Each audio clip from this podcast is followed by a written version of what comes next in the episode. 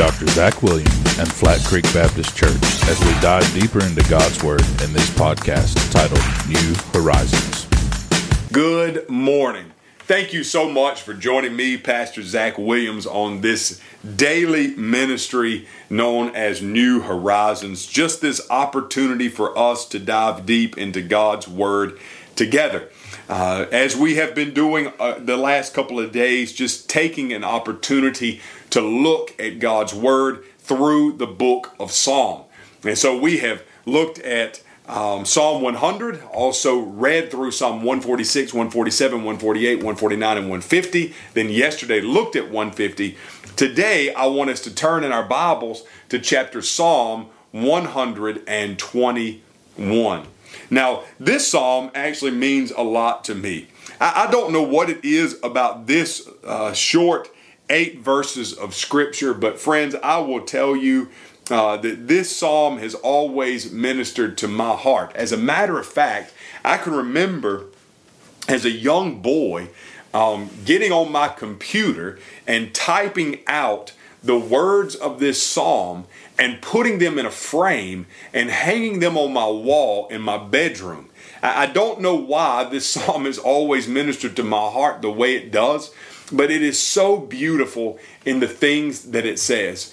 And it's only in the last couple of years that I believe I've finally come uh, to, to really realize just the depth and the beauty that is found in this portion of Scripture. So I want to read it in its entirety and then go back for a moment and just mention a few things.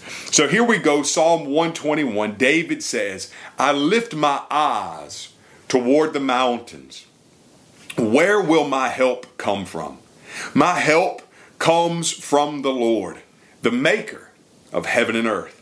He will not allow your foot to slip. Your protector will not slumber. Indeed, the protector of Israel does not slumber or sleep. The Lord protects you. The Lord is a shelter right by your side.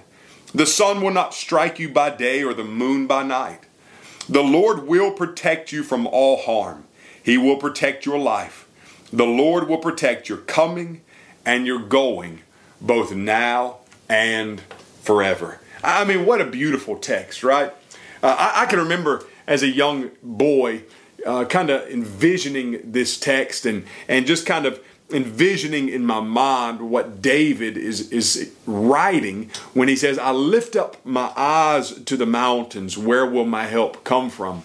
And, and I imagine in my mind as a little boy that David was standing at the base of a mountain and he was looking upward and he was thinking to himself, How will I get to the top of that mountain? And, in some ways, in some ways, that, that's a, a true statement, but we also recognize this is a very spiritual application that, that David's looking at a spiritual hurdle in front of him and how is he going to accomplish this? How's he going to get over this? And if there's anybody in the Bible that, that knew how to get through trials and tribulation, of course, we would say it'd be David because we remember when he was standing in the valley of Elah, uh, thinking about going into war with Goliath.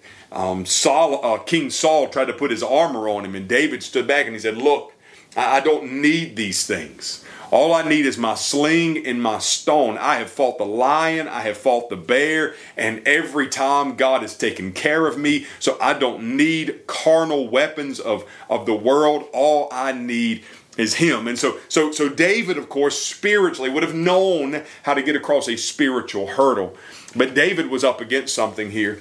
You see, when David wrote this psalm, he was actually on run from King Saul. David was actually in the wilderness at Ein Gedi. Now, if you've ever been to Ein Gedi in Israel, you will know that it's just situated right beside the Dead Sea. And it's just this little cave that's just kind of tucked back uh, in the mountains. And, and it's really like almost like an oasis. There's a waterfall there, and it would have been a place where David could have certainly survived and hid away. Um, but it's also a very desolate place. Um, in Israel, it's about as far away from the city of Jerusalem, God's city that you can get. You're way down there in the valley and you're, you're next to the Dead Sea. It's hot, it's arid, it's dry. And as you stand there, uh, if, you, if you're looking at Ein Gedi, you, if you're looking face forward at Ein Gedi, the, the cave, you've got the Dead Sea behind you, and all around you are these humongous mountains. Uh, they're arid, they're desolate. I mean, you talk about just sand and dirt and rock. That's all it is. And they're, they're huge.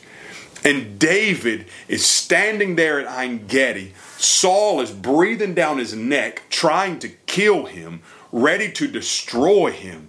And David looks out at all those mountains, knowing, knowing that Saul could be anywhere, and also knowing that in order to continue to flee from my life, I have to scale these mountains. And David says, I look unto the mountains. Where does my help come from? My help comes from the Lord, the maker of heaven and earth. Saul is, is raging war against me. Saul is pressing down on my shoulders. Saul is trying to kill me. I've got to climb another mountain. I don't know where my enemy is lying in wait for me. I don't know that he's behind the next rock and is going to destroy me. But God's not going to allow my foot to slip. Indeed, my God never takes his eye off of me because he never slumbers.